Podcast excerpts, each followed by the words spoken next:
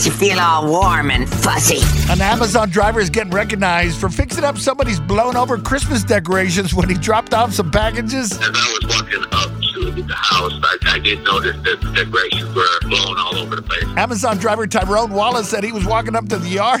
He didn't like all those decorations blown all over the place and Santa laying on his back. I just felt like I wanted to do something anybody else would do. Just, I'm going up to their house and let me straighten up. One by one, he strategically placed the back standing up where they were. That's not something you see every day. The owner said it was the sweetest thing and she had to share the video. His boss said Tyrone is a great example of what an Amazon driver should be. Well, we talk regularly about handle every package as if it's your own and deliver it the way you would wish to receive it on your own doorstep. And so watching that video and seeing him go the extra mile to just take good care of a customer, I mean, it really, you know, I was fiercely proud of him. And it's just, it was really touching.